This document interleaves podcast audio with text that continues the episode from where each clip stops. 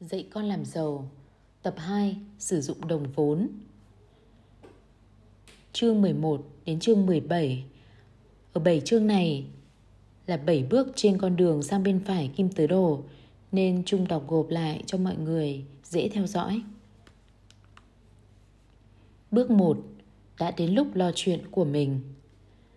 Bạn đã từng làm việc cực nhọc và giúp người khác giàu lên – khi còn trẻ, hầu hết mọi người đều có chung một quan điểm được lập trình sẵn là lo chuyện của người khác và làm cho người khác giàu.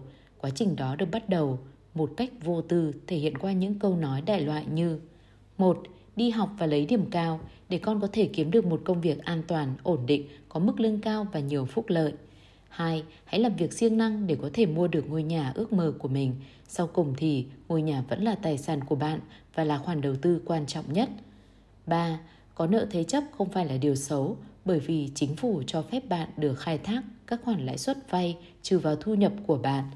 4. Mua trước trả sau, trả góp hàng tháng thấp và dễ dàng hoặc hãy vào đây mua đi, bạn sẽ tiết kiệm được tiền.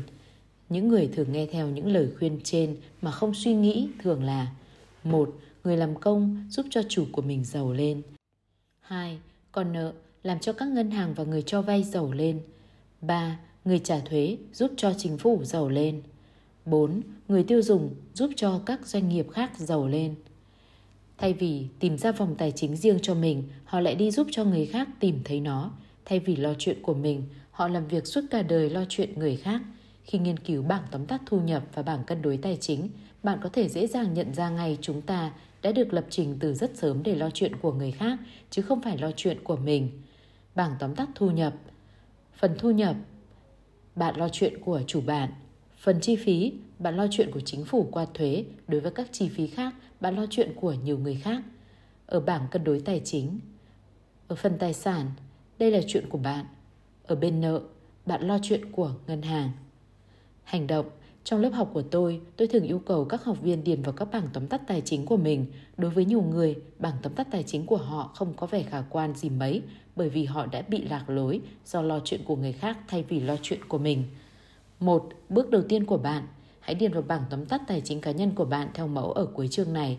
Để có thể xác định được nơi bạn muốn đạt tới, cần phải biết bạn đang ở đâu.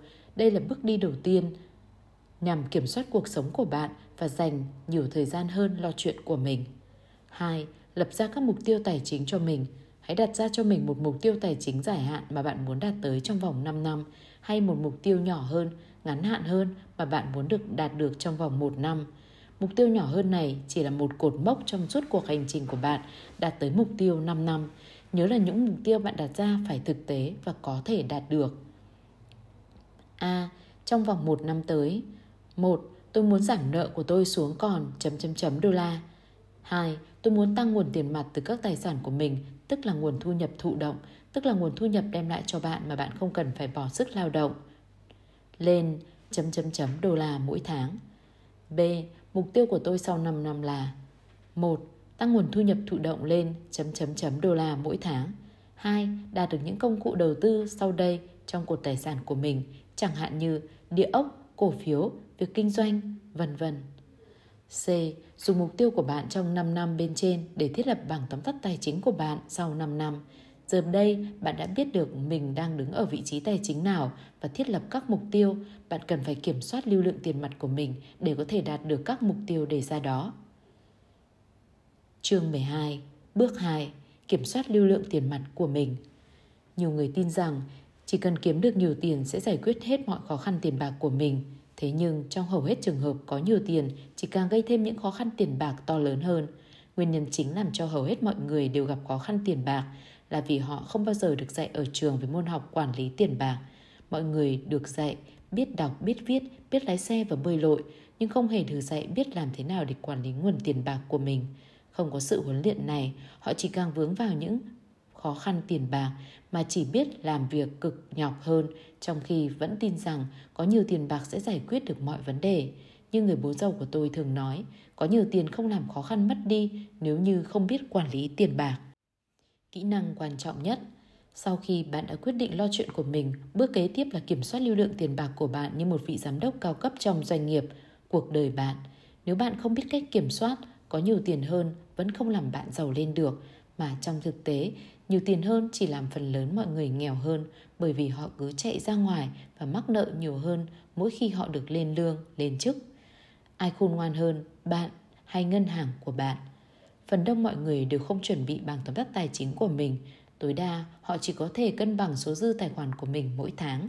Cho nên, khi thực hiện bước 1, tôi xin chân thành thật chúc mừng bạn vì bạn đã vượt lên phía trước phần lớn đồng nghiệp của bạn chỉ bằng cách đơn giản hoàn tất bằng tóm tắt tài chính và đặt ra mục tiêu cho chính bạn.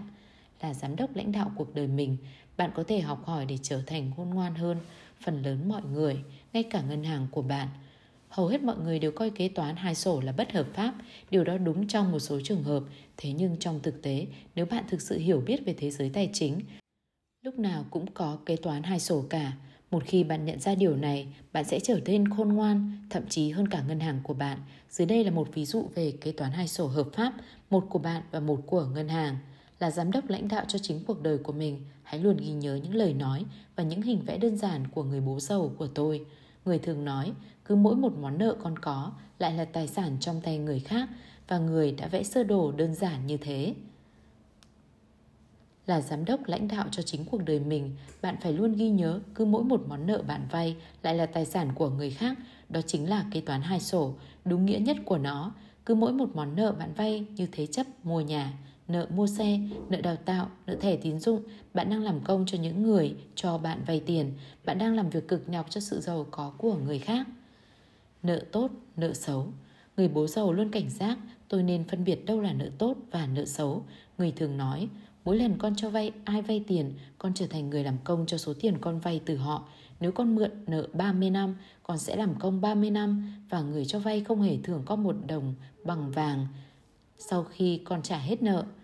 Người bố giàu cũng từng mượn tiền, nhưng người đã cố gắng mọi cách để không phải là người trả nợ số tiền vay đó. Người giải thích với tôi và con của người rằng nợ tốt là nợ mà người khác sẽ trả dùm cho bạn trong khi nợ xấu là nợ mà bạn phải trả bằng chính mồ hôi nước mắt của mình. Đó chính là lý do tại sao người ưa thích những bất động sản cho thuê, người khuyến khích tôi đầu tư vào những căn hộ cho thuê bởi vì ngân hàng cho con mượn tiền, nhưng người thuê nhà của con sẽ trả số nợ đó cho con. Thu nhập và chi phí, kế toán hai sổ không chỉ áp dụng cho tài sản và nợ mà còn áp dụng cho thu nhập và chi phí. Người đã hoàn chỉnh bài học của mình như thế này – đối với hầu hết mọi tài sản phải có nợ ở đâu đó, nhưng cả hai đều không cùng xuất hiện trên một bảng tóm tắt tài chính. Đối với một chi phí cũng phải là một thu nhập ở đâu đó, nhưng cả hai đều không có mặt trên cùng một bảng tóm tắt tài chính. Sơ đồ đơn giản dưới đây sẽ minh họa điều đó một cách dễ hiểu hơn. Hầu hết mọi người không thể chiếm lấy ưu thế và tiền bạc bởi vì tháng nào họ cũng đều có chi phí sinh hoạt phải thanh toán. Những chi phí như tiền điện thoại, tiền điện, tiền ga, tiền trả nợ thẻ tín dụng, tiền thức ăn, vân vân. Mỗi tháng, hầu hết mọi người đều trả cho người khác trước tiên và trả cho chính họ sau cùng nếu như họ còn dư lương. Cho nên, mọi người đều vi phạm quy tắc vàng về tài chính cá nhân, đó là hãy trả cho mình trước hết. Đó là lý do tại sao người bố giàu nhấn mạnh tầm quan trọng của việc quản lý tiền bạc và sự hiểu biết tài chính cơ bản. Người nói, những người không thể kiểm soát lưu lượng tiền bạc của mình thường đi làm công cho những người biết cách kiểm soát. Vòng nhanh và vòng chuột Khái niệm kế toán hai sổ còn có thể được dùng để minh họa vòng nhanh và vòng chuột. Có nhiều vòng nhanh tài chính khác nhau, sơ đồ dưới đây là một cách phổ biến nhất, đó chính là con đường đi giữa kẻ cho vay và kẻ đi vay. Sơ đồ bên dưới khá đơn giản, nhưng nếu bạn bỏ thời gian nghiên cứu nó, trí óc của bạn sẽ bắt đầu nhìn ra được những điều mà phần lớn mọi người đều không nhìn thấy bằng mắt thường. Hãy xem xét nó bạn sẽ tìm được mối quan hệ giữa người giàu và người nghèo. Người có của và người không có người mượn và người cho vay người tạo ra công an việc làm và người đi xin việc. Ở điểm này người cho vay sẽ nói vì anh có điểm tín dụng tốt chúng tôi muốn đề nghị với anh một hình thức vay nợ hợp nhất hoặc như anh cũng muốn mở tài khoản vay tín dụng phòng trường hợp anh cần thêm tiền mặt trong tương lai bạn có biết sự khác nhau không hướng di chuyển của tiền bạc giữa hai hệ thống sổ sách kế toán chính là điều mà người bố giàu của tôi đã nói về vòng nhanh. Thế nhưng hướng đi di chuyển đó cũng chính là vòng chuột. Để một vòng này tồn tại, phải có sự tồn tại của vòng kia. Cho nên luôn luôn phải có hai bảng tóm tắt tài chính cùng tồn tại song song. Vấn đề là vòng nào là của bạn và bạn muốn có bảng tóm tắt tài chính nào. Đó chính là lý do tại sao mà người bố giàu thường dạy tôi Kiếm nhiều tiền hơn vẫn không giải quyết được vấn đề của con nếu việc quản lý tài chính là vấn đề và những người hiểu biết được sức mạnh của những con số tài chính sẽ có nhiều quyền lực hơn những người không hiểu biết. Đó chính là bước thứ hai trên con đường đạt tới vòng nhanh tiền bạc của bạn, kiểm soát hướng chảy tiền bạc của mình. Bạn nên ngồi xuống, vạch ra một kế hoạch làm sao có thể kiểm soát được những thói quen tiêu xài của mình. Hãy hạ thấp nợ xuống mức tối thiểu. Hãy sống chi túc trước khi bạn muốn khuếch trương cuộc sống vật chất của mình. Nếu bạn cần giúp đỡ, hãy nhờ đến một chuyên viên kế hoạch tài chính có trình độ. Vị ấy có thể giúp bạn vạch ra một kế hoạch giúp cho bạn cải thiện tình trạng tài chính của mình và bắt đầu trả cho mình trước. Hành động 1. Hãy xem xét lại bảng tóm tắt tài chính của bạn ở chương trước. 2. Xác định xem bạn hiện đang kiếm thu nhập từ nhóm nào trên kim tứ đồ. 3. Xác định xem nhóm nào bạn mong muốn kiếm tiền lương 5 năm trước. 4. Bắt đầu kế hoạch quản lý tiền bạc của bạn. A. Trả cho bạn trước hết. Hãy để dành một phần lương theo tỷ lệ nhất định nào đó hay một phần thu nhập kiếm được từ những nguồn khác, bỏ số tiền đó vào cột tài khoản tiết kiệm đầu tư trong ngân hàng. Một khi bỏ tiền đó vào, không bao giờ rút số tiền ấy ra cho đến khi bạn đủ sức sẵn sàng để đầu tư. Xin chúc mừng bạn, bạn hãy bắt tay vào việc quản lý tiền bạc của mình. B. Tập trung vào việc giảm nợ. Dưới đây là một số mách nước đơn giản có thể áp dụng ngay nhằm giúp bạn có thể giảm thiểu được mức nợ của mình. Mách nước 1. Nếu bạn đang có thẻ tín dụng và xài quá mức cho phép của thẻ, thẻ tín dụng tương đối mới ở Việt Nam, thế nhưng phương pháp giảm nợ do tác giả đưa ra có thể áp dụng được cho các hình thức nợ khác như nợ tiêu dùng bạn vay từ ngân hàng hay các doanh nghiệp cho vay để có thể sát thực tế với tình hình nước ta, bạn chỉ cần thay từ thẻ tín dụng bằng nợ. 1. Cắt bỏ hết mọi thẻ tín dụng, chỉ để lại một hay hai thẻ. 2. Bất kỳ chi phí ngân hàng nào bạn dùng một hay hai thẻ đó để trả phải được trả lại cho ngân hàng ngay trong tháng đó. Đừng gây thêm bất cứ nợ lâu dài nào khác. Mách nước 2, hãy sáng làm sao cho kiếm thêm được từ 150 đến 200 đô la. Đây chỉ là phần dịch từ nguyên tắc, không quy định nhất thiết phải số tiền đó. Tùy thuộc vào nguồn thu nhập bạn hiện có, số tiền này có thể được coi bằng 10% đến 20% lương tháng của bạn mỗi tháng. Giờ đây bạn đã có thể hiểu biết nhiều hơn về tiền bạc nên điều này bạn có thể thực hiện dễ dàng. Nếu bạn không biết cách kiếm thêm số tiền đó, thế thì cơ hội đạt đến sự tự do tài chính của bạn chỉ là một ý nghĩ viển vông và quên nó đi. Mách nước 3 Dùng số tiền kiếm thêm được này chỉ trả một thẻ tín dụng mà thôi. Giờ đây bạn sẽ trả thẻ tín dụng đó, số tiền hàng tháng bằng số tiền tối thiểu mà ngân hàng yêu cầu bạn trả, cộng với số tiền bạn kiếm thêm được ngoài lương của mình. Với những thẻ tín dụng khác, chỉ trả số tiền tối thiểu ngân hàng yêu cầu bạn trả. Nhiều người thường trả thêm một ít mỗi tháng cho một thẻ mọi thẻ tín dụng, nhưng điều ngạc nhiên là ở chỗ họ sẽ chẳng bao giờ trả hết các thẻ tín dụng. Mách nước 4. Một khi bạn trả hết thẻ tín dụng thứ nhất, làm tương tự như vậy đối với thẻ tín dụng thứ hai, điều chú ý ở đây là bạn sẽ trả mỗi tháng cho thẻ thứ hai đó số tiền bằng số tiền tối thiểu mà ngân hàng yêu cầu bạn trả cho họ, cộng với số tiền mà bạn đã trả cho thẻ tín dụng thứ nhất mỗi tháng trước đây. Cứ tiếp tục làm cách ấy với mọi thẻ tín dụng còn lại và nợ tiêu dùng khác. Cứ với mỗi khoản nợ trả xong, hãy dùng toàn bộ số tiền trả mỗi tháng cho khoản nợ đó, trả thêm vào số tiền tối thiểu cần phải trả cho khoản nợ thứ hai. Mỗi khi bạn trả đứt một khoản nợ, số tiền hàng tháng mà bạn sẽ trả nợ giảm cho các khoản nợ kế tiếp cứ tăng dần, giúp cho bạn trả các khoản nợ còn lại nhanh chóng hơn. Mách nước 5 một khi bạn trả dứt mọi thẻ tín dụng và nợ tiêu dùng, tiếp tục cách trả nợ khôn ngoan đó với nợ nhà và nợ xe của bạn. Nếu bạn thực hiện phương pháp này một cách kỷ luật, bạn sẽ sửng sốt trước khoảng thời gian rút ngắn giúp bạn sạch hết mọi khoản nợ. Hầu hết mọi người có thể hết nợ trong vòng từ 5 đến 7 năm. Mách nước 6. Một khi bạn hoàn toàn hết nợ, hãy dùng số tiền hàng tháng trả khoản nợ cuối cùng bỏ vào đầu tư. Hãy bắt đầu xây dựng một cột tài sản riêng cho mình. Quá trình đó thật là quá đơn giản, phải không bạn? Chương 13 Bước 3. Phân biệt sự khác nhau giữa rủi ro và tính rủi ro. Tôi thường nghe mọi người nói đầu tư là rủi ro. Tôi không đồng ý. Thay vào đó tôi sẽ nói không có hiểu biết mới là rủi ro. Đâu là sự quản lý tiền bạc đúng cách? Quản lý tiền bạc đúng cách bắt đầu từ sự phân biệt giữa tài sản và nợ, chứ không định nghĩa tài sản mà ngân hàng nói với bạn. Sơ đồ dưới đây là bức tranh của một cá nhân 45 tuổi biết cách quản lý tiền bạc của mình. Tôi dùng lứa tuổi 45 bởi vì đó là nửa chặng đường của cuộc đời giữa tuổi 25, lúc hầu hết mọi người bắt đầu làm việc, đến tuổi 65 khi phần lớn mọi người về hưu, đến tuổi 45 nếu mọi người biết quản lý tiền bạc đúng cách, cột tài sản của họ sẽ dài hơn cột nợ. Đó chính là bức tranh tiền bạc của những người chấp nhận rủi ro, nhưng họ không rủi ro. Những người này chiếm khoảng 10% dân số. Thế nhưng nếu họ làm những gì mà 90% dân số đang làm, tức là không biết cách quản lý tiền bạc của mình và không phân biệt được đâu là nợ và đâu là tài sản, bức tranh tài chính của họ sẽ như thế này ở tuổi 45. Có nghĩa là phần nợ sẽ dài hơn phần tài sản. Những người này thường nói đầu tư là rủi ro, câu đó thật đúng đối với họ, nhưng có điều là đầu tư không rủi ro, chính sự thiếu hiểu biết và thiếu kiến thức tài chính mới là rủi ro. Sự hiểu biết về tài chính trong dạy con làm giàu tập 1, tôi đã kể lại câu chuyện người bố giàu đã đòi hỏi tôi phải trở nên hiểu biết nhiều về tiền bạc. Sự hiểu biết tài chính chỉ đơn giản là nhìn các con số bằng mắt, nhưng khi đó, đầu óc của bạn có thể phân tích cho bạn biết tiền bạc đang chảy theo hướng nào. Người bố giàu thường nói, hướng chảy tiền bạc là tất cả. Cho nên, việc ngôi nhà được coi là tài sản hay là nợ hoàn toàn thuộc vào hướng chảy của tiền bạc. Nếu căn hộ đó làm tiền chảy vào túi của bạn, thế thì đó là tài sản. Nhưng nếu căn hộ đó làm tiền cứ tuôn ra khỏi túi bạn, thì nó chỉ là nợ. Sự thông minh tài chính Người bố giàu có nhiều định nghĩa về sự thông minh tài chính, chẳng hạn như đó là khả năng biến tiền bạc hay sức lao động thành những tài sản sinh ra thu nhập. Tuy nhiên, một trong những định nghĩa ruột của người là ai khôn ngoan hơn, con hay đồng tiền – theo người bố giàu, bỏ cả đời làm việc cực nhọc vì tiền và tiêu tiền nhanh cũng như kiếm tiền, đó không phải là dấu hiệu của sự khôn ngoan. Bạn có thể coi lại cấu trúc tiền bạc của một người nghèo, một người trung lưu và một người giàu như được trình bày trong chương 10. Và nên nhớ rằng, người giàu luôn tập trung hết mọi khả năng của mình trong việc tích lũy tài sản, chứ không phải làm việc quần quật. Vì thiếu sự khôn ngoan tài chính, nhiều người có học thức sẽ tự đưa mình đến chỗ có rủi ro. Người bố giàu gọi đó là tình trạng báo động tiền bạc, mà ở đó thu nhập và chi phí gần bằng nhau mỗi tháng.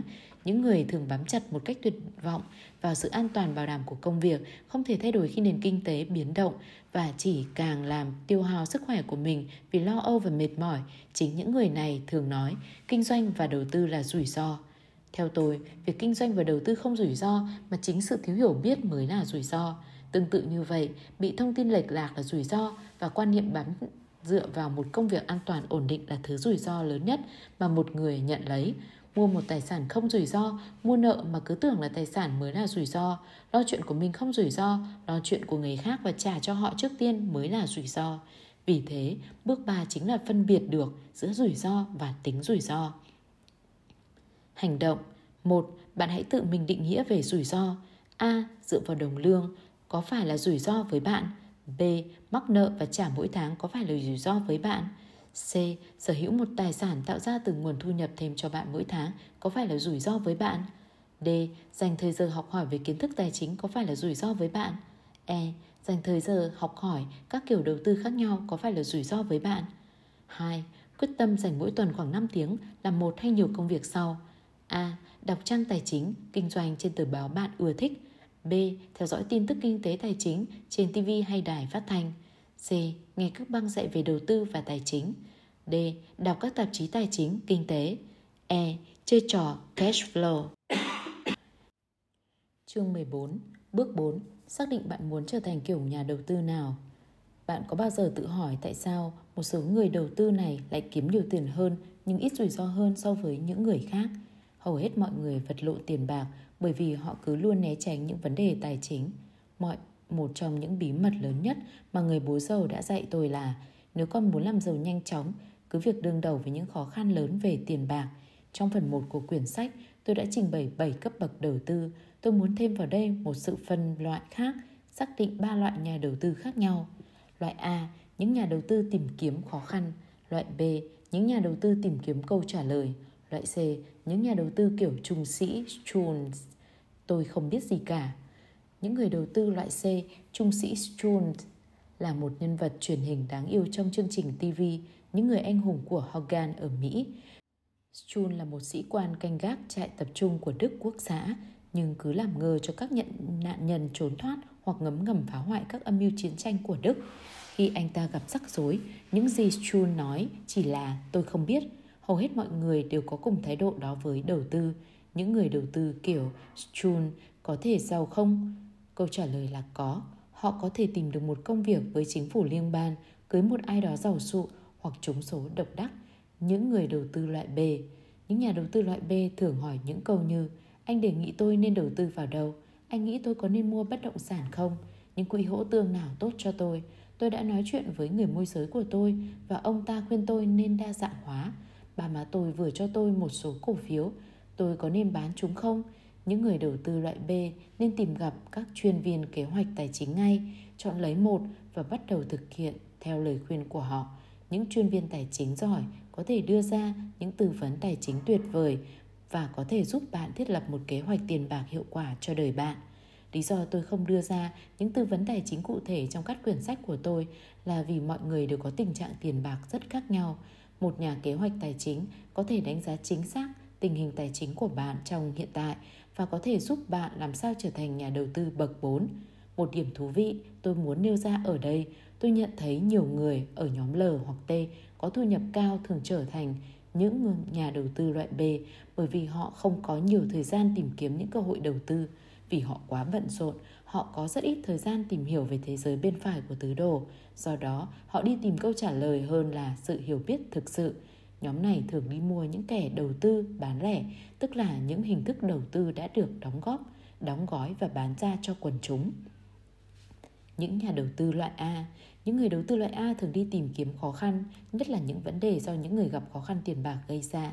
Những nhà đầu tư có kỹ năng giải quyết khó khăn thường tìm kiếm mức lời từ 25% đến vô hạn trên số vốn đầu tư bỏ ra. Họ là những người đầu tư bậc 5 và 6 có hiểu biết sâu sắc và vốn lớn. Những người này có đầy đủ những kỹ năng cần thiết để thành công trong thế giới kinh doanh và đầu tư và họ dùng chính những kỹ năng này để giải quyết những vấn đề do những người thiếu kỹ năng đó tạo ra. Chẳng hạn, khi tôi đầu tư lần đầu, tất cả những gì tôi tìm kiếm là những căn hộ nhỏ được giao bán đấu giá để thu nợ. Tôi bắt đầu từ những vấn đề 18.000 đô do những người đầu tư không đủ vốn và không biết cách quản lý tiền bạc gây ra.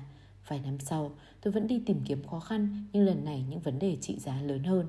Cách đây 3 năm, tôi đã tham gia đấu thầu mua lại một công ty mỏ ở Peru trị giá 30 triệu đô. Với các vấn đề hay các con số lớn hơn, quy trình được thực hiện đều như nhau. Làm thế nào nhảy vào vòng nhanh?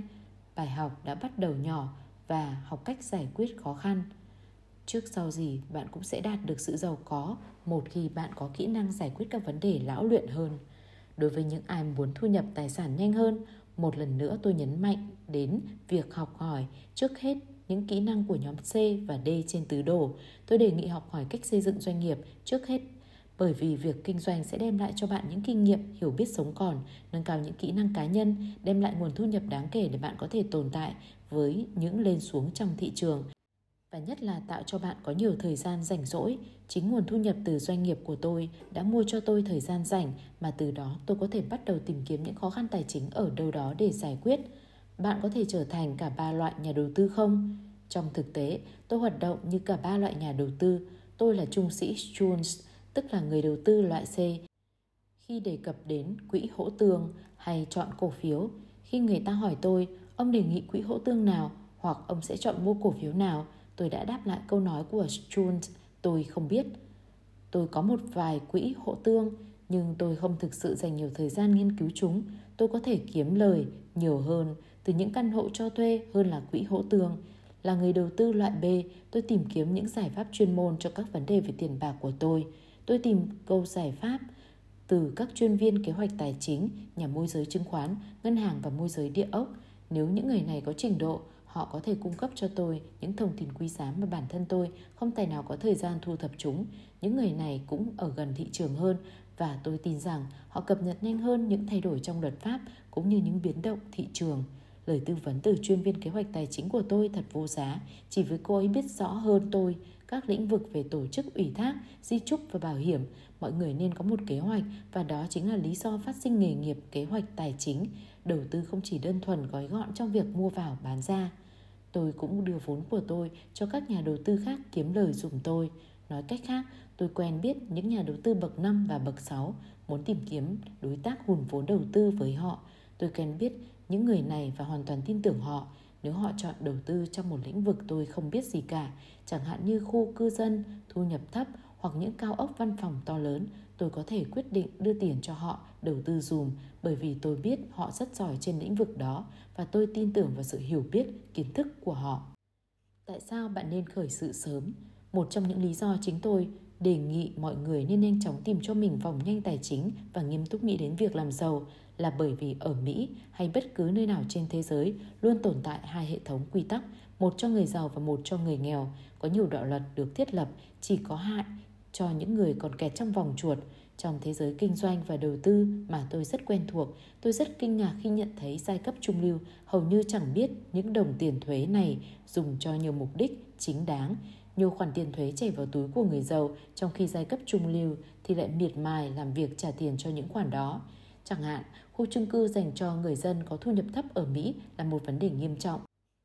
Cũng như đề tài tranh cãi nóng bỏng trên bàn cờ chính trị, Nhằm hỗ trợ giải quyết vấn đề này, chính quyền ở các cấp liên bang, tiểu bang và thành phố ưu tiên giảm thuế và bao cấp tiền thuê nhà cho những người đứng ra bỏ vốn đầu tư xây dựng các khu chung cư này. Khi hiểu biết những chính sách như thế, các nhà tài chính và xây dựng càng trở nên giàu hơn khi những người dân trả thuế đang tài trợ cho các khoản đầu tư của họ vào những khu chung cư dành cho những người có thu nhập thấp này. Tại sao không công bằng? Do đó, hầu hết mọi người ở bên trái tứ đồ không chỉ trả nhiều thuế, thu nhập hơn mà họ lại không có cơ hội tham gia những hình thức đầu tư đó. Điều này có thể giải thích vì sao người giàu lại càng giàu hơn. Tôi biết điều đó không công bằng, nhưng tôi hiểu được cả hai mặt của vấn đề. Tôi đã gặp nhiều người chống đối, viết thư phản ánh lên các tòa soạn của nhiều tờ báo. Một số người khác cố gắng thay đổi cơ chế đó bằng cách tự mình đứng ra tranh cử. Tuy nhiên theo tôi sẽ dễ hơn nhiều nếu mọi người biết lo chuyện của mình, kiểm soát lấy nguồn thu nhập của bản thân, tìm đạt đến vòng nhanh và trở nên giàu có. Tôi cho rằng thay đổi bản thân sẽ dễ dàng hơn nhiều thay đổi một cơ chế chính trị. Các khó khăn sẽ dẫn đến cơ hội. Cách đây vài năm, người bố giàu đã khuyến khích tôi phát triển những kỹ năng của một người chủ doanh nghiệp cũng như của một nhà đầu tư. Người cũng nói, sau đó hãy học hỏi cách giải quyết vấn đề bằng thực tiễn. Đó chính là những gì tôi làm trong nhiều năm qua. Tôi giải quyết những khó khăn kinh doanh và đầu tư. Một số người thích gọi chúng là những thách thức, thế nhưng tôi vẫn gọi chúng là những khó khăn bởi vì từ bản chất chúng là như thế. Tôi nghĩ rằng nhiều người thích sử dụng từ thách thức hơn là khó khăn bởi vì họ cho rằng từ trước nghe có vẻ tích cực hơn. Ý kiến tôi khác hẳn, theo tôi từ khó khăn hay trở ngại lại có ý nghĩa tích cực hơn. Vì tôi biết rõ cứ nằm sau một khó khăn là một cơ hội đang tiềm ẩn và chính những cơ hội đó là điều mà các nhà đầu tư luôn tìm kiếm đối với mỗi một vấn đề tài chính hay kinh doanh mà tôi nhận ra. Cho dù tôi có giải quyết được vấn đề đó hay không tôi cũng học hỏi được một điều gì đó mới mẻ về tài chính về thị trường con người hay khía cạnh luật pháp. Tôi thường gặp nhiều người bạn mới có những tài sản đáng giá cho nhiều dự án khác. Nhiều người đã trở thành bạn thân của tôi và giúp tôi có thêm nguồn tài sản kiến thức vô giá. Hãy tìm vòng nhanh cho mình. Như vậy, đối với những bạn muốn tìm vòng nhanh tiền bạc cho mình, bạn hãy khởi sự bằng cách một Lo chuyện của mình 2. Kiểm soát nguồn thu nhập của mình 3. Phân biệt sự khác nhau giữa tính rủi ro và rủi ro 4. Phân biệt sự khác nhau giữa nhà đầu tư loại A, B, C và chọn trở thành cả ba loại nhà đầu tư. Để đạt được vòng nhanh tiền bạc, hãy trở thành một chuyên gia giải quyết một số vấn đề trong lĩnh vực nhất định, đừng đa dạng hóa như những người đầu tư loại B thường được các người khác tư vấn cho hãy trở thành một chuyên gia giải quyết một loại vấn đề và mọi người sẽ mang tiền bạc đến cho bạn đầu tư. Sau đó, nếu bạn tài giỏi và đáng tin cậy, bạn sẽ càng đạt đến vòng nhanh mau chóng. Dưới đây là một vài ví dụ về điều đó. Bill Gates là chuyên viên giải quyết những vấn đề về tiếp thị phần mềm. Ông rất tài giỏi trên lĩnh vực đó đến mức chính phủ liên bang đã truy đuổi ông. Donald Trump là chuyên viên giải quyết vấn đề về bất động sản. Warren Buffett là chuyên viên giải quyết vấn đề kinh doanh và thị trường chứng khoán, mà từ đó đã giúp ông mua những cổ phiếu giá trị và quản lý một quỹ đầu tư thành công. George Soros là chuyên viên giải quyết các vấn đề phát sinh từ sự biến động khủng hoảng kinh tế của thị trường. Chính sở trường đó đã giúp ông trở thành một nhà quản lý quỹ hedge tuyệt vời. Rupert Murdoch là chuyên viên giải quyết những vấn đề kinh doanh trong lĩnh vực mạng lưới truyền hình toàn cầu – Hai vợ chồng tôi khá giỏi trong lĩnh vực giải quyết những vấn đề về nhà cho thuê mà từ đó đem lại nguồn thu nhập thụ động đáng kể cho chúng tôi. Ngoài lĩnh vực những căn hộ cho thuê cỡ nhỏ hoặc trung bình mà chúng tôi đặc biệt say mê, chúng tôi biết rất ít về những lĩnh vực khác và chúng tôi đã không đa dạng hóa. Nếu tôi chọn đầu tư trong lĩnh vực ngoài sự hiểu biết sâu sắc của mình, tôi sẽ chọn trở thành nhà đầu tư loại B, tức là đưa tiền của mình cho những người có hiểu biết và kinh nghiệm chuyên nghiệp trên lĩnh vực đó để đầu tư cho tôi. Tôi có một mục tiêu tập trung, đó chính là lo chuyện của mình. Mặc dù hai vợ chồng tôi làm việc cho các tổ chức nhân đạo và giúp đỡ nhiều người khác, chúng tôi không bao giờ lạc hướng trong việc lo chuyện của mình và thường xuyên thu nhập thêm tài sản cho chúng tôi. Cho nên, để giàu nhanh hơn, hãy trở thành một người học trò được trang bị những kỹ năng cần có của một người chủ doanh nghiệp, một nhà đầu tư và biết tìm cách giải quyết những vấn đề to lớn, bởi vì tiềm ẩn đằng sau những vấn đề đó là những cơ hội tài chính khổng lồ. Đó là lý do tại sao tôi đề nghị bạn nên trở thành một người nhóm C trước, sau đó mới trở thành người nhóm D. Nếu bạn sành sỏi trong việc giải quyết những vấn đề kinh doanh, bạn sẽ có thêm nguồn thu nhập và kinh nghiệm kinh doanh của bạn sẽ giúp bạn trở thành một nhà đầu tư khôn ngoan hơn. Tôi đã từng nói đến điều này trước đây nhiều lần và tôi xin lặp lại một lần nữa. Nhiều người nhảy vào nhóm D với hy vọng việc đầu tư sẽ giải quyết những khó khăn tiền bạc của họ. Thế nhưng điều đó hầu như không bao giờ thực hiện được. Đầu tư chỉ làm cho những khó khăn đó của họ càng thêm nghiêm trọng hơn nếu họ không có kinh nghiệm đáng kể trong kinh doanh trước. Không bao giờ hết những vấn đề tài chính. Trong thực tế, luôn có một vấn đề đang tồn tại ở một góc đường nào đó chờ bạn giải quyết. Hành động Hãy học hỏi và hiểu biết về đầu tư. Một lần nữa, tôi đề nghị bạn nên trở thành một nhà đầu tư bậc 4 kinh nghiệm trước khi cố trở thành nhà đầu tư bậc 5 hoặc bậc 6. Hãy bắt đầu nhỏ và không ngừng trau dồi hiểu biết cho mình. Mỗi tuần, bạn nên thực hiện ít nhất hai công việc sau. Một, tham dự các lớp học về tài chính. Tôi coi sự thành công của mình phần lớn từ một khóa học địa ốc mà tôi theo học khi còn nhỏ và trả đến 385 đô. Thế nhưng những kiến thức từ khóa học đó đã giúp tôi kiếm được triệu đô sau này bởi vì tôi đã hành động theo những gì được học hỏi. 2. Tìm kiếm những miếng địa ốc có bảng giao bán trong khu vực nơi bạn sống. Gọi cho người môi giới 3 hoặc 4 lần trong tuần để tìm hiểu thêm về căn địa ốc đó. Hỏi những câu như Đó có phải là một căn hộ để đầu tư? Nếu phải, căn hộ đó được cho thuê phòng. Tiền thuê hiện tại bao nhiêu? Tỷ lệ không cho thuê được là bao nhiêu? Tiền thuê trung bình trong một căn khu vực đó là bao nhiêu? Chi phí bảo dưỡng bao nhiêu? Có việc sửa chữa nào bị trì hoãn không? Chủ căn hộ đó cho mua trả góp không? Nếu có, có những loại nào và lãi suất bao nhiêu? Hãy thực hiện tính toán bảng tóm tắt lưu lượng tiền mặt cho mỗi căn hộ, sau đó bàn thảo với người môi giới để xem bạn có thiếu sót chỗ nào không. Mỗi một căn hộ là một hệ thống kinh doanh thuần nhất và nên được tách riêng rẽ. 3. Gặp gỡ với những người môi giới cổ phiếu và lắng nghe họ đề nghị nên mua cổ phiếu những công ty nào. Sau đó cố gắng tìm hiểu về công ty đó trên báo hay trên mạng Internet. Gọi đến công ty và xin cung cấp báo cáo hàng tháng của công ty. 4. Đăng ký với một tờ báo đầu tư và nghiên cứu. 5. Không ngừng đọc sách báo, nghe băng, xem các chương trình tài chính trên TV và chơi trò cash flow. Hãy học hỏi và hiểu biết về kinh doanh. 1 tìm gặp những môi giới kinh doanh để xem có những doanh nghiệp nào đang cần sang nhượng lại trong khu vực của bạn. Chỉ cần hỏi và lắng nghe, bạn có thể học được rất nhiều thứ. 2. Tham dự khóa học về tiếp thị mạng lưới để hiểu biết về hệ thống kinh doanh của nó. Tôi đề nghị bạn nên tìm hiểu ít nhất 3 công ty tiếp thị mạng lưới khác nhau. 3. Tham gia các hội trợ triển lãm hay các buổi giới thiệu cơ hội kinh doanh trong khu vực của bạn để có thể nhận biết những hệ thống kinh doanh nào hay những franchise nào đang có mặt. 4. Đăng ký với các tờ báo hay tạp chí kinh doanh.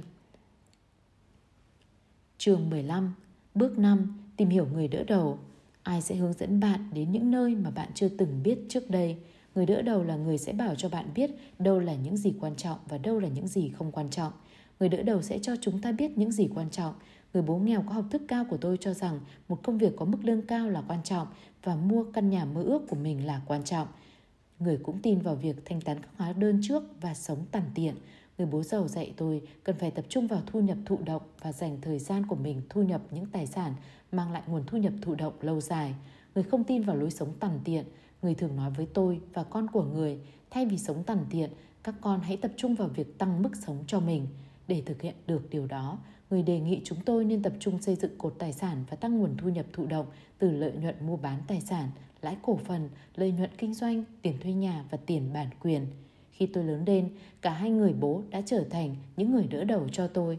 Sự thực là khi tôi chọn nghe theo lời khuyên tài chính của người bố giàu, tôi vẫn không khỏi bị ảnh hưởng từ người bố nghèo có học thức của tôi. Ngày hôm nay, tôi sẽ không là tôi nếu như không có sự ảnh hưởng mạnh mẽ từ cả hai người bố. Những mẫu người thất bại khi chúng tôi có những mẫu người đỡ đầu thành công tuyệt vời, vẫn có những mẫu người thất bại. Hầu như lúc nào chúng ta cũng đều bị ảnh hưởng từ cả hai loại mẫu người đó. Chẳng hạn, tôi có một người bạn từng kiếm hơn 800 triệu đô trong đời anh ta. Thế nhưng, khi tôi đang viết quyển sách này, anh ta hoàn toàn bị phá sản. Những người bạn thắc mắc tại sao tôi vẫn dành thời gian với anh ấy. Câu trả lời là anh ta là mẫu người thành công nhưng cũng là mẫu người thất bại. Nhờ đó tôi có thể học hỏi được cả hai mẫu từ anh ta. Những mẫu người tinh thần Cả hai người bố của tôi đều là những người có tín ngưỡng, thế nhưng khi đề cập đến tiền bạc và tín ngưỡng, quan điểm của hai người hoàn toàn khác nhau. Chẳng hạn, họ đã diễn dịch cầu ngạn ngữ, đam mê tiền bạc là nguồn gốc của mọi tội lỗi rất khác biệt nhau. Người bố nghèo có học thức cao của tôi cho rằng cứ ham muốn tiền bạc hay cải thiện tình trạng tài chính của mình đều là sai cả. Trong khi đó, người bố giàu lại quan điểm khác, người cho rằng chính sự cám dỗ, tham lam và không hiểu biết về tài chính là sai. Nói cách khác, người bố giàu cho rằng tiền bạc về mặt bản chất không phải là tội lỗi. Người tin rằng việc suốt đời như một tên nô lệ cho đồng tiền, suốt đời mắc nợ cá nhân mới là tội lỗi. Người bố giàu thường dẫn giải những giáo lý tôn giáo thành những lý do tài chính và tôi muốn chia sẻ một trong những bài học ấy với các bạn ngay sau đây. Đối với bản thân tôi, tôi rất nhiệt tình ủng hộ quyền tín ngưỡng tôn giáo của con người. Nhiều tôn giáo đã dạy cho đời nhiều bài học tuyệt vời. Sức mạnh của sự cám dỗ Người bố giàu tin rằng những ai làm việc cực nhọc, nợ nần liên tục và sống tàn tiện là những mẫu người nghèo cho chính con cái của mình.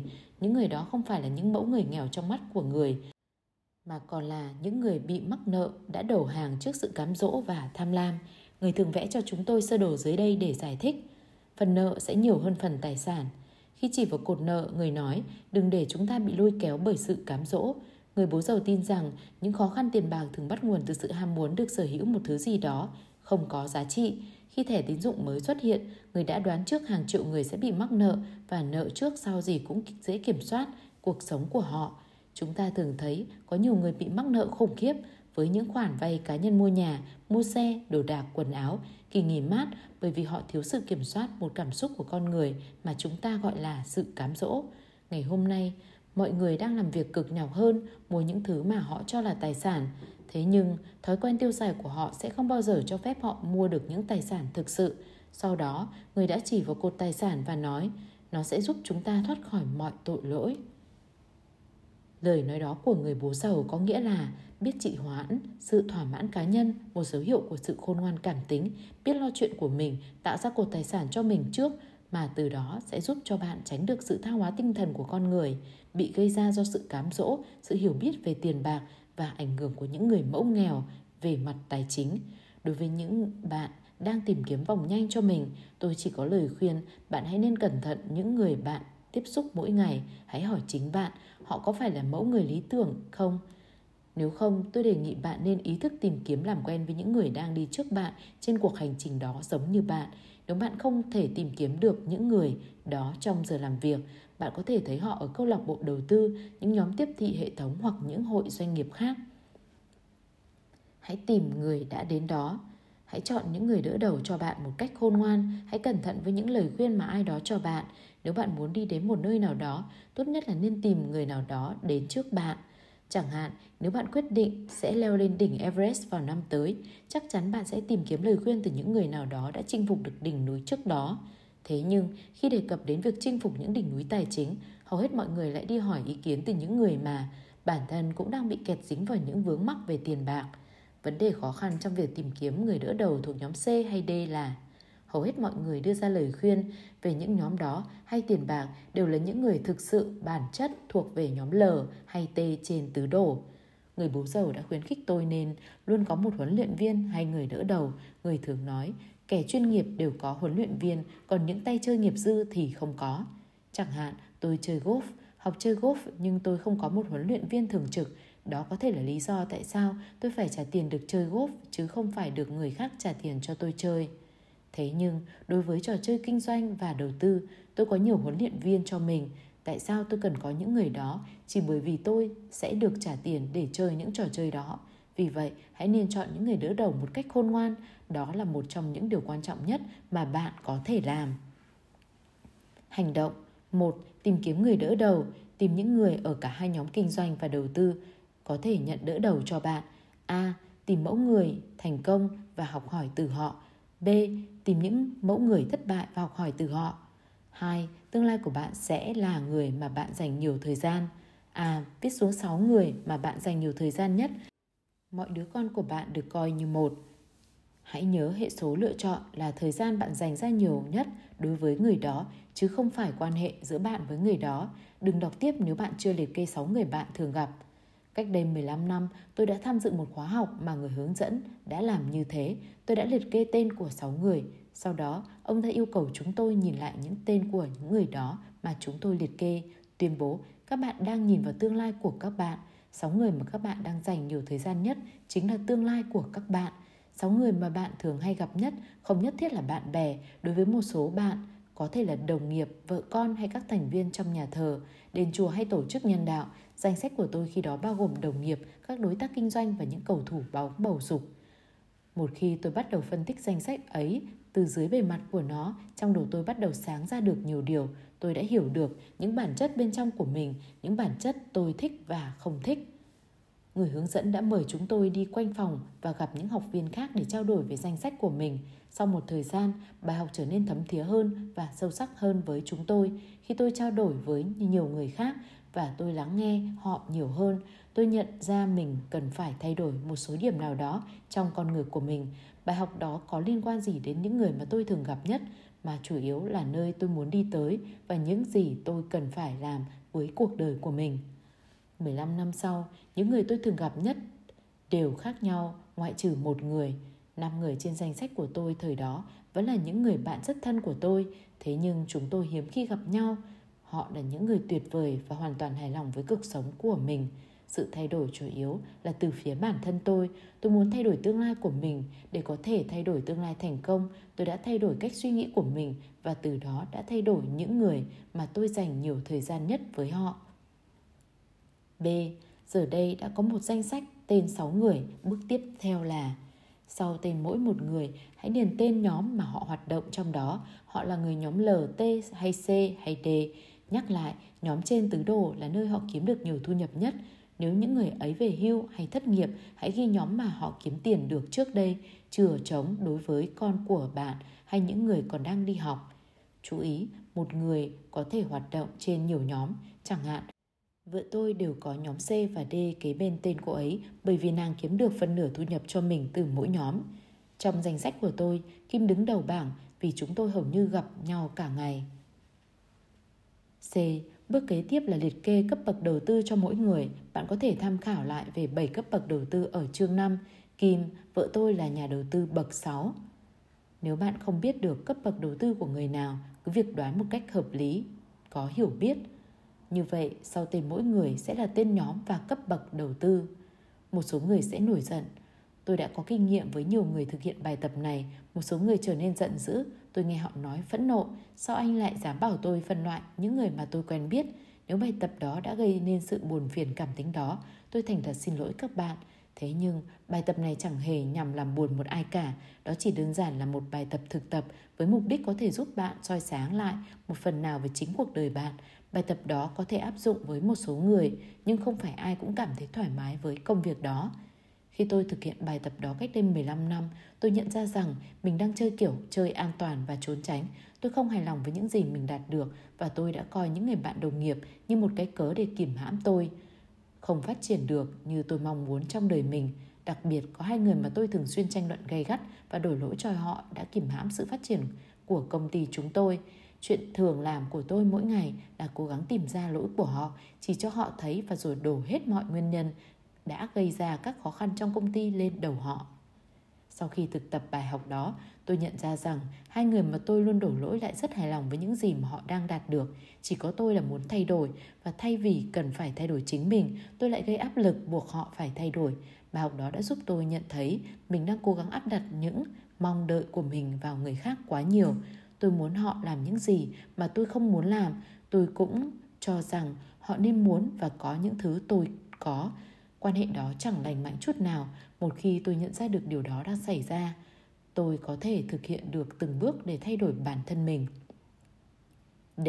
Hãy nhìn vào kim tứ đồ và điền tên những người bạn thường gặp vào khu thích hợp. Sau đó, hãy điền tên bạn vào nhóm mà bạn đang hoạt động trong đó kế đến hãy điền tên bạn vào những nhóm mà bạn muốn đạt tới trong tương lai nếu tất cả mọi người đều cùng ở nhóm của bạn, thế thì bạn là người hạnh phúc và hoàn toàn hài lòng với cuộc đời. xung quanh bạn đều có những người suy nghĩ giống bạn. Còn nếu không, có thể bạn cần xem xét một vài thay đổi trong cuộc sống của bạn. Chương 16 Bước 6 Biến sự thất vọng thành sức mạnh cho chính mình Bạn sẽ trở thành ai khi mọi việc không xảy ra như bạn mong muốn Khi tôi rời hải quân, người bố giàu đề nghị tôi nên tìm một công việc dạy tôi cách bán hàng Người biết tôi hay ngượng ngùng Học cách bán hàng là điều cuối cùng trên đời mà tôi muốn làm Trong vòng 2 năm, tôi là người bán hàng tệ nhất trong công ty Thậm chí, tôi chẳng bán được cái áo phao cho người đang bị chìm trong nước sự mắc cỡ, ngượng ngùng không chỉ là nỗi đau đối với bản thân tôi mà cả những người khách tôi đang giao dịch. Trong suốt 2 năm, tôi cứ bị liệt vào danh sách thử việc mà điều đó có nghĩa là số phận tôi luôn bị đặt trước nguy cơ bị đuổi việc. Tôi tưởng đổ lỗi cho nền kinh tế hay sản phẩm tôi đang bán, thậm chí cả khách hàng. Vì sự thất bại của mình, người bố giàu lại nhìn sự việc đó trên một khía cạnh khác. Người nói, khi người ta gặp hoạn nạn, người ta thường hay ưa đổ lỗi này nọ. Điều đó nghĩa là nỗi đau cảm tính vì thất vọng đã trở nên mạnh đến nỗi một người đang hứng chịu nỗi đau ấy muốn chút đau đớn cho người khác bằng cách đổ lỗi. Để học cách bán hàng, tôi phải mặt đối mặt với nỗi đau của sự thất vọng đó. Trong quá trình học hỏi bán hàng, tôi đã học được một bài học vô giá, làm thế nào biến sự thất vọng thành tài sản chứ không phải là món nợ đè lên đời mình. Cứ mỗi khi tôi gặp người sợ thử một cái gì đó mới, hầu hết nguyên nhân đều bắt nguồn từ nỗi sợ bị thất vọng của chính họ. Họ sợ phạm lỗi hoặc bị từ chối. Nếu bạn sẵn sàng bắt đầu cuộc hành trình tìm kiếm vòng nhanh tài chính, tôi muốn đưa ra lời khuyên và khích lệ sau đây mà người bố giàu đã từng nói với tôi khi tôi đang học hỏi những điều mới mẻ. Hãy chuẩn bị tinh thần đương đầu với sự thất vọng.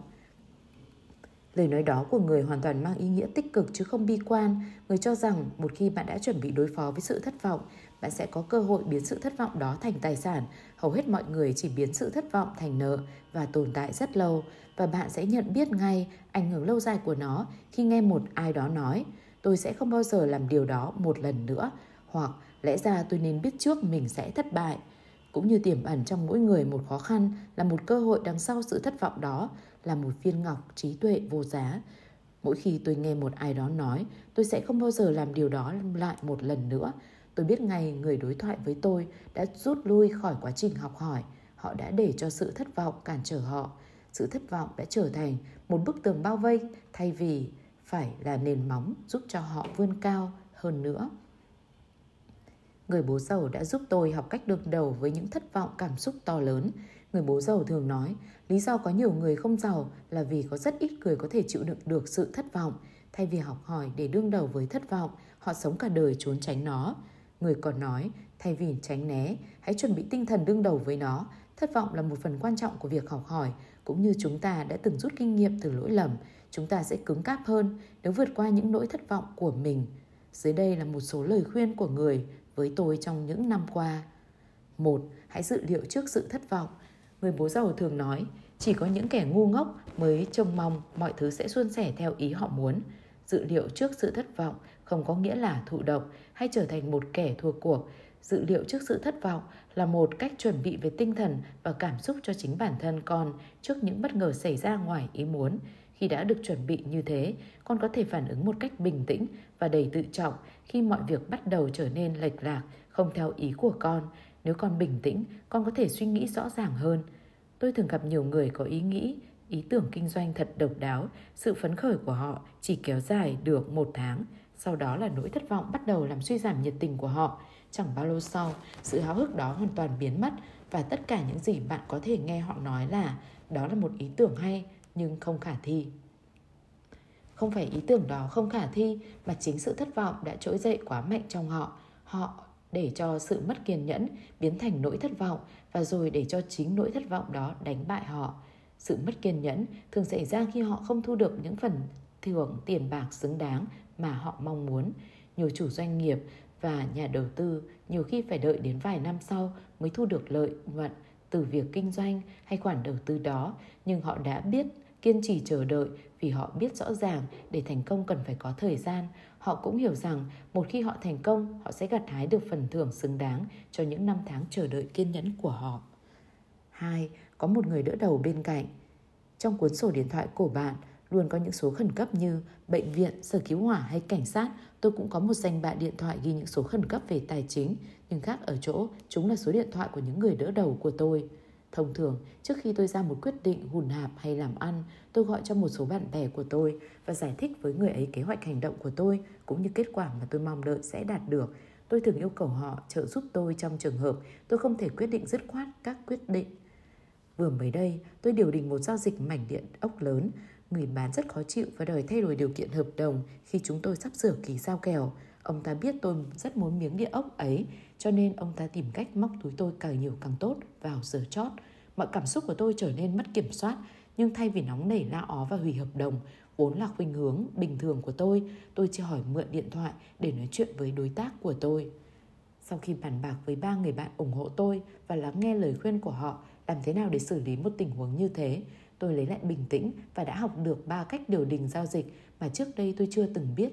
Giao dịch đó không thành công, nhưng tôi vẫn dùng ba cách điều đỉnh đó đến ngày hôm nay. Những kỹ năng mà có lẽ tôi sẽ không học được nếu như không gặp giao dịch đó. Kiến thức đó hoàn toàn vô giá. Vấn đề ở chỗ là chúng ta không thể nào biết trước được mọi thứ và chúng ta chỉ thường học hỏi được khi chúng ta cần học hỏi chúng. Đó là lý do tại sao tôi đề nghị bạn nên thử những điều mới và chuẩn bị chấp nhận sự thất vọng. Nhưng luôn luôn có một người đỡ đầu bên cạnh để có thể hướng dẫn bạn vượt qua tình huống đó. Nhiều người không bao giờ bắt đầu những kế hoạch dự định của mình chỉ vì họ không có được mọi câu giải đáp. Bạn sẽ không bao giờ có hết mọi câu trả lời, nhưng hãy bắt đầu đi. Như người bạn của tôi, anh Keith Cunningham luôn nói, nhiều người không chạy trước tới cho tới khi mọi đèn xanh được bật lên, đó là lý do khiến họ chẳng đi tới đâu cả. ba Hãy tha thứ cho chính mình. Một trong những nỗi đau gặm nhấm nhất khi bạn phạm lỗi lầm, thất vọng hay thất bại một điều gì đó không phải là lời nói với người khác về bạn, mà đó chính là sự nghiêm khắc và cứng ngắc của bạn đối với chính bạn. Hầu hết những người phạm lỗi lầm thường tự hành hạ mình hơn bất cứ người nào khác.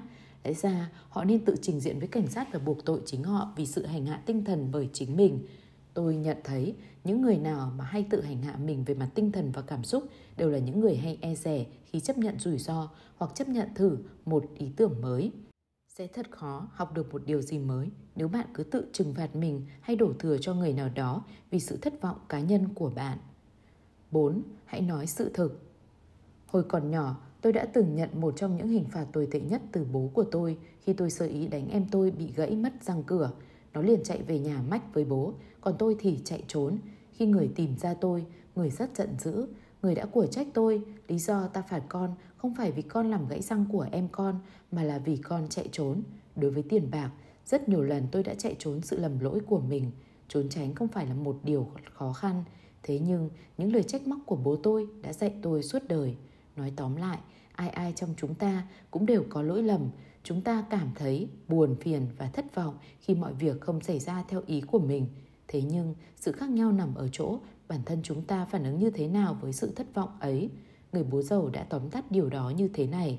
Mức độ thành công của con được đo bằng sức mạnh đam mê của con, mức độ mơ ước và cách con xử lý sự thất vọng suốt cuộc hành trình.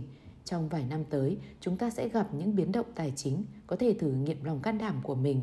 Những người thành công trong nhiều năm sau này sẽ là những người kiểm soát được cảm xúc của mình, không để cho cảm xúc kìm hãm mình lại và đủ chín chắn để ý thức học hỏi những kỹ năng tài chính mới mẻ, cũng như một câu hát của Bob Dylan.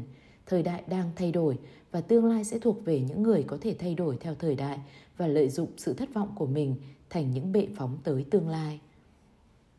Hành động một, đừng sợ phạm lỗi lầm, đó là lý do tại sao tôi đề nghị bạn nên bắt đầu những bước nhỏ. Hãy nhớ rằng thất bại chỉ là một phần của chiến thắng. Những người nhóm L và nhóm T được dạy rằng không thể chấp nhận được sai lầm, nhưng những người nhóm C và nhóm D biết rằng phạm lỗi lầm là một cách học hỏi. 2. Hãy bắt đầu với một số vốn ít thôi. Bắt đầu nhỏ, nếu bạn tìm thấy một khoản đầu tư bạn muốn, cứ bỏ ra một ít tiền mua nó, bạn sẽ ngạc nhiên ngay khi thấy sự thông minh của bạn phát triển một khi bạn bỏ tiền của mình ra, đừng đánh cá bằng nồi cơm của bạn, bằng những khoản trả nợ định kỳ hay tiền học của con bạn, chỉ bỏ một ít tiền ra, sau đó quan sát và học hỏi. 3. Chìa khóa của bước hành động chính là hành động. Đọc, xem và lắng nghe đều là những phần hết sức quan trọng trong quá trình học hỏi của bạn. Thế nhưng bạn cũng cần phải hành động, hãy giao dịch những mảnh đất bất động sản nhỏ sẽ đem lại cho bạn thêm một ít lời. Hãy gia nhập một công ty tiếp thị hệ thống và học hỏi về nó từ bên trong. Hãy đầu tư vào cổ phiếu của những công ty bạn đã tìm hiểu. hãy tìm lời khuyên từ những người đỡ đầu, từ chuyên viên cố vấn thuế vụ hoặc tài chính một khi bạn cần đến. Hãy làm theo khẩu hiệu của hãng giày Nike, cứ thực hiện đi. Chương 17 Bước 7. Sức mạnh của niềm tin Nỗi sợ lớn nhất của bạn là gì? Hồi còn học lớp 12, tôi và Mike, con của người bố giàu, bị kêu lên đứng trước một nhóm học sinh giỏi lớp 12 khác. Vị giáo viên hướng nghiệp đã bảo chúng tôi, hai em sẽ chẳng làm nên trò trống gì cả. Có vài tiếng cười khúc khích khe khẽ từ nhóm học sinh giỏi đứng trước mặt hai chúng tôi. Cô giáo hướng nghiệp đó tiếp tục. Từ giờ trở đi, tôi sẽ không phí thời gian với hai em. Tôi sẽ dành thời gian của tôi với những em học sinh giỏi kia. Hai em chỉ là những tên hề kém cỏi trong lớp và cuộc đời các em sau này sẽ chẳng làm nên một cái gì cả. Còn bây giờ, hãy ra khỏi đây.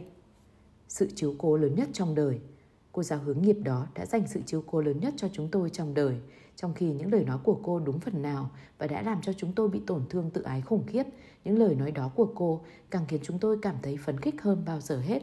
Những lời nói đó đã theo suốt chúng tôi những năm đại học và kinh doanh của riêng mình. Họp mặt trung học Cách đây vài năm, tôi và Mike quay lại trường nhân một buổi họp cựu học sinh. Đó là một kinh nghiệm thật thú vị, thật cảm động khi gặp những người bạn cũ từng học chung suốt 3 năm trung học, khi tất cả chúng tôi đều chưa định hình rõ mình sẽ thực hiện trở thành ai sau này. Và cũng thật thú vị khi nhận biết hầu hết những học sinh giỏi ngày nào đã không gặt hái được thành công trong đời khi tốt nghiệp trung học. Tôi kể lại câu chuyện này bởi vì Mike và tôi không phải là những đứa trẻ học giỏi, chúng tôi cũng chẳng là những thiên tài về tài chính hay những cầu thủ ngôi sao, chúng tôi chỉ là những học sinh có lực học từ mức kém đến trung bình.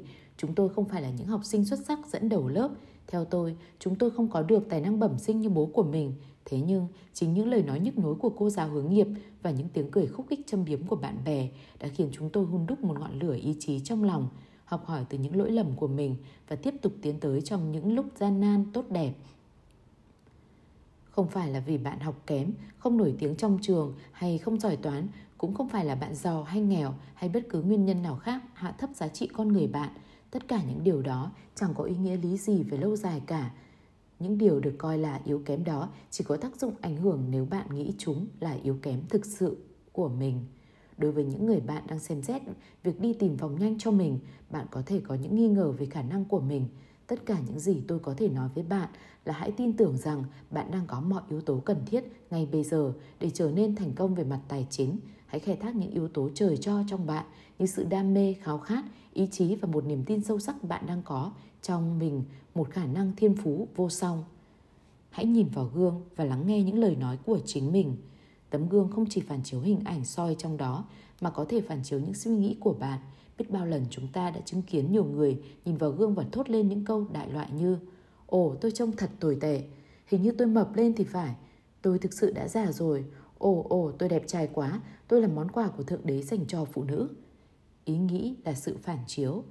Như tôi đã đề cập, tấm gương không chỉ phản ánh những gì được thấy bằng mắt thường, tấm gương có thể phản chiếu lại suy nghĩ của chúng ta, thường là những suy ý kiến về chính mình. Những suy nghĩ hay ý kiến này lại quan trọng hơn hình dáng bên ngoài của chúng ta. Nhiều người trong chúng ta từng gặp những người bề ngoài rất xinh đẹp, nhưng những suy nghĩ bên trong của họ thật đáng kinh tởm hay những người được người khác yêu mến rất nhiều nhưng họ lại không yêu thích bản thân họ những suy nghĩ thầm kín của chúng ta thường là sự phản chiếu của tâm tư và linh hồn mình suy nghĩ là sự phản chiếu sự yêu ái của chúng ta về bản thân mình bản ngã sự chán ghét bản thân cách đối xử với chính mình và ý nghĩa chung về chính mình tiền bạc không ở lại với những người không tin vào mình những sự thực cá nhân thường bộc lộ trong những cảm xúc lên cao trào nhất sau khi giải thích kìm từ đồ, tôi thường để cho lớp học thời gian suy nghĩ quyết định về bước tiếp theo của mình. Đầu tiên, họ quyết định nhóm nào họ đang hoạt động trong đó. Điều này khá dễ dàng bởi vì nó là nhóm khiến kiếm được thu nhập nhiều nhất. Sau đó, tôi hỏi họ nhóm nào họ muốn đạt tới và nếu họ di chuyển vào. Họ chỉ cần xem xét lại tứ đồ và chọn lựa cho mình. Một vài người phát biểu, tôi hoàn toàn hài lòng với vị trí hiện tại của tôi. Nhiều người khác lại nói, tôi không hài lòng với chỗ đứng hiện tại nhưng tôi không đủ chuẩn bị thay đổi vào lúc này. Có nhiều người khác không hài lòng với nhóm mình đang ở và biết rằng mình cần phải làm một điều gì đó ngay lập tức. Những người như thế thường thổ lộ rất rõ ràng về những sự thực của bản thân mình. Họ dùng những lời nói phản ảnh quan điểm của họ, suy nghĩ của họ và đó chính là lý do mà tôi nói những sự thực cá nhân thường được bộc lộ trong những cảm xúc lên cao trào nhất. Vào những lúc đó, tôi thường nghe những ý kiến như thế này. Tôi không thể làm được chuyện đó, tôi không thể thay đổi từ nhóm L hay T. Anh có điên không? Tôi còn có vợ và ba đứa con để lo. Tôi không thể làm được điều đó, tôi không thể nào đợi 5 năm trước khi tôi lãnh tháng lương khác. Đầu tư hả? Có phải anh muốn tôi mất hết tiền của tôi không? Tôi không có tiền để đầu tư, tôi cần nhiều thông tin trước khi hành động. Tôi đã thử trước đây, chuyện đó không bao giờ thực hiện được. Tôi không cần phải biết, học, đọc, hiểu các báo cáo tóm tắt tài chính. Tôi có thể lướt qua nó. Tôi không cần lo lắng. Tôi còn trẻ mà, tôi không đủ khôn ngoan. Tôi sẽ thực hiện nếu tôi có thể tìm được đúng người làm điều đó với tôi. Chồng tôi sẽ không bao giờ tán thành điều đó. Vợ tôi sẽ không bao giờ hiểu được. Bạn bè tôi sẽ nói gì. Tôi sẽ làm theo ông nếu tôi còn trẻ. Đã quá trễ đối với tôi. Điều đó không đáng làm. Tôi không đáng làm chuyện đó. Lời nói chỉ là tấm gương. Những sự thực cá nhân thường được bộc lộ trong những cảm xúc lên cao trào nhất. Mọi lời nói là tấm gương bởi vì chúng phản chiếu bản chất nội tâm, những gì họ nghĩ về chính mình cho dù họ đang nói về người khác. Lời khuyên tốt nhất của tôi Đối với những bạn đã sẵn sàng di chuyển từ nhóm này sang nhóm khác, lời khuyên quan trọng nhất mà tôi có thể dành cho bạn là hãy cẩn thận với những lời nói của mình, nhất là những lời nói xuất phát từ chính trái tim của bạn, dạ dày của bạn và linh hồn của bạn. Nếu bạn sẽ thay đổi, bạn cần phải ý thức rõ ràng về suy nghĩ hay lời nói do cảm xúc bạn tạo ra. Nếu bạn không nhận biết được bạn đang suy nghĩ bằng cảm tính, bạn sẽ không bao giờ đi hết được cuộc hành trình, bạn sẽ kìm hãm chính mình. Bởi vì cho dù bạn đang nói về một người nào đó chẳng hạn, vợ tôi sẽ không bao giờ hiểu được. Thật ra, bạn đang bộc lộ một khía cạnh nào đó của chính bản thân mình. Bạn có thể dùng người vợ hay người chồng của mình làm lý do biện hộ cho sự bất động của mình hoặc thậm chí bạn có thể nói tôi không đủ sự can đảm hay những kỹ năng truyền đạt để có thể giải thích những ý tưởng mới cho cô ấy hiểu. Mọi lời nói là tấm gương mà có thể cho bạn cơ hội nhìn kỹ về mình. Hoặc giả như bạn có thể nói tôi không thể nghỉ làm và tự lập một doanh nghiệp cho riêng mình. Tôi còn có nợ, nhà và một gia đình để lo lắng. Tôi mệt mỏi quá rồi, tôi không còn muốn làm một điều gì khác. Tôi thực sự không muốn học hỏi gì thêm nữa. Những lời nói đó đều là những sự thực cá nhân sự thực cá nhân cũng chính là lời nói dối về bản thân mình chúng là sự thực nhưng cũng là lời nói dối nếu như bạn tự dối mình tôi sẽ nói cuộc hành trình của chính bạn sẽ không bao giờ thực hiện được cho nên lời khuyên tốt nhất của tôi là hãy lắng nghe những nghi ngờ những nỗi sợ của mình và những ý nghĩ hạn chế sau đó đào sâu hơn để tìm ra sự thật thầm kín chẳng hạn như câu nói tôi mệt mỏi quá rồi tôi không còn muốn làm được một điều gì khác có thể là sự thực nhưng cũng là lời nói dối. Sự thực chính là nếu tôi không học hỏi một điều gì mới, tôi sẽ mệt mỏi hơn và sâu kín hơn sẽ là sự thực là tôi thích học hỏi những điều mới. Tôi muốn học những điều mới mẻ và có thể tìm lại sự sôi nổi của cuộc sống. Có lẽ những chân trời mới sẽ mở ra trước mắt tôi. Một khi bạn tìm được sự thực đó, bạn có thể nhận thấy một phần trong con người bạn sẽ được hồi sinh và tiếp thêm sức mạnh đủ để giúp bạn thay đổi đời mình. Cuộc hành trình của chúng tôi để có thể tiến tới, chúng tôi trước tiên phải đương đầu với những ý kiến, những chỉ trích của chính bản thân mình. Chúng tôi phải sẵn sàng đối đầu với những suy nghĩ cá nhân làm cho chúng tôi cảm thấy mình thật nhỏ bé, nhưng không được để chúng cản trở chúng tôi. Đôi khi, áp lực tăng lên tới mức những nghi kỵ của chúng tôi bùng nổ và hai vợ chồng tôi đã đổ lỗi lẫn nhau. Tuy nhiên, cả hai chúng tôi đều biết rõ rằng trước khi cuộc hành trình bắt đầu, điều cản trở mà chúng tôi sẽ đương đầu chính là sự nghi ngờ bản thân của mình – những chỉ trích và những yếu kém, vừa là vợ chồng, vừa là đối tác kinh doanh trong suốt cuộc hành trình. Công việc thực sự của chúng tôi là không ngừng nhắc nhở nhau rằng bản thân mỗi người chúng tôi còn mạnh hơn cả những nghi ngờ, sự hối tiếc và yếu kém của mình. Trong quá trình đó, chúng tôi đã học được cách tự tin hơn vào chính bản thân mình. Mục tiêu sau chót của chúng tôi không chỉ dừng lại ở việc làm giàu mà còn đạt được sự tín nhiệm của bản thân mình cũng như tiền bạc. Hãy nhớ rằng, người duy nhất chỉ có thể quyết định được suy nghĩ nào bạn nên chọn tin về mình chính là bạn. Cho nên, phần thưởng ở cuối cuộc hành trình không chỉ là sự tự do mua bằng tiền bạc mà còn là sự tự tin bạn có được về chính con người của bạn. Bởi vì chúng không thực sự là một thứ. Lời khuyên tốt nhất của tôi dành cho bạn là hãy sẵn sàng mỗi ngày để trở nên to lớn hơn những yếu kém của chính mình.